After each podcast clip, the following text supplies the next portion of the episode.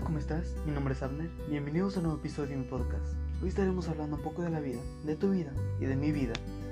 Comenzamos.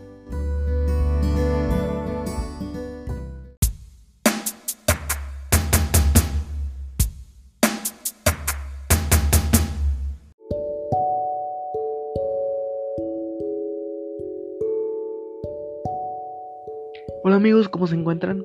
Hoy estaremos iniciando este episodio con un nuevo tema, a la cual engloba el duelo de una pérdida.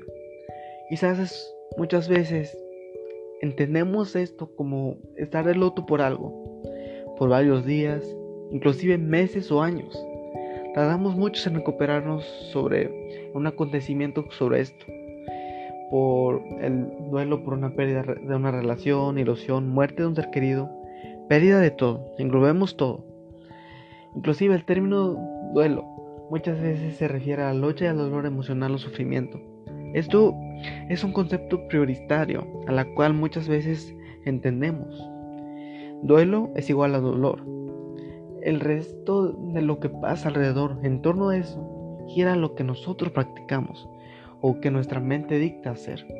Muchas veces nos encerramos en una habitación a oscuras, en silencio, porque ya no podemos más o simplemente ya no queremos hacer más por el hecho que sentimos que hemos perdido todo. Y quiero englobar esto en un término diferente.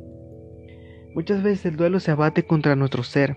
Eso crea sufrimiento más allá de lo que uno llega a sentir. Englobemos en el concepto a la cual yo voy a referir, que se refiere al dolor al alma. Dolor al alma es un concepto al cual podemos referir como el duelo duelo del alma, de la vida, de nuestra vida. Muchas veces el duelo de una pérdida nos lleva a la depresión, ansiedad, tristeza, inclusive al suicidio. Sabemos que la solución nunca se deriva tanto en otras personas, sino en nosotros mismos, porque es nuestro dolor, pero tampoco podremos solo afrontarlo. El dolor es un cáncer al alma, es ciertamente esto. La solución es prevenirlo cada día, trabajando en priorizarlo. Inclusive si necesitas una pastilla filosófica, ¿te lo tomarías? Es claro que la filosofía también abarca en torno a esto. ¿Sabes? Bien decía John Green, el duelo no te cambia, te revela. Y esto es que el duelo muchas veces te muestra en ti lo que siempre estuvo ahí.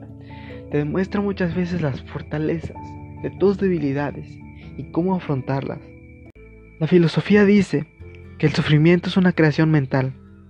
Aparece porque no somos capaces de aceptar la realidad tal y como es. Ciertamente, confirmo. Y sabes, Marcel Proust decía, la felicidad es beneficiosa para el cuerpo, pero el duelo desarrolla los poderes de la mente. Y es claro, entre paréntesis podría decir que tú embarcas la felicidad o el dolor. Tu mente decide transformar tu felicidad en dolor en muchas ocasiones por perder algo que antes poseíamos y ahora ya no lo tenemos. Inclusive para evitar gran parte del sufrimiento, vivamos conforme a nuestra identidad. Porque es ahí cuando vives conforme a lo que tú piensas vivir.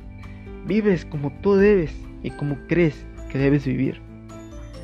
Justo ahí comprenderás que la interpretación del dolor es una creación nuestra. Y está bien sentir dolor, tristeza por una pérdida. Esa es nuestra autenticidad. Resistirse a ellos es huir de ti mismo y el dolor no se irá. Y es claro, hacerle frente y no solo mirar atrás tu pasado, me viste tu pasado. Debes de ver más allá del presente. El dolor no siempre será algo beneficioso para ti. Inclusive hay cinco fases del duelo. Las más importantes, que es la negación, el enfado, inclusive la más causante, la peste, la, lo que te carcome el alma, es el dolor emocional. Y al final es la aceptación. Pero englobemos al dolor emocional. Muchas veces esto nos mantiene encerrados.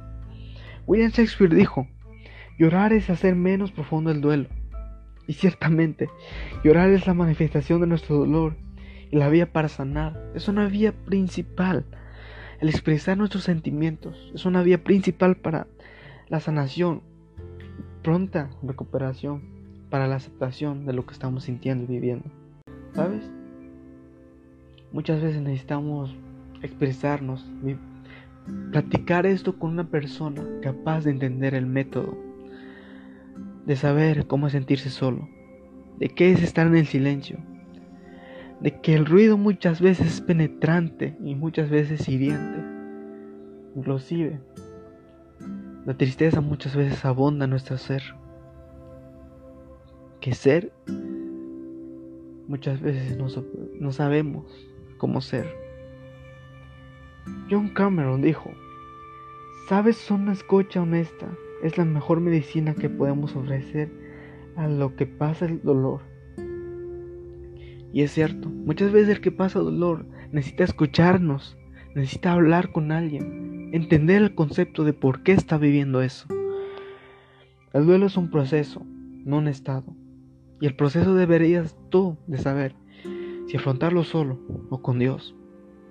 Y está el concepto básico, que debes afrontar cada situación, pero nunca estarás solo, porque ahí siempre estará Dios. Afronta cada realidad y sé tú mismo. Deriva cada ecuación y en esa ecuación verás el resultado positivo o negativo. Y tú decides si el dolor te nutre o solo te drena el alma. Avanza. Me, gustó demasiado compartir este tema contigo.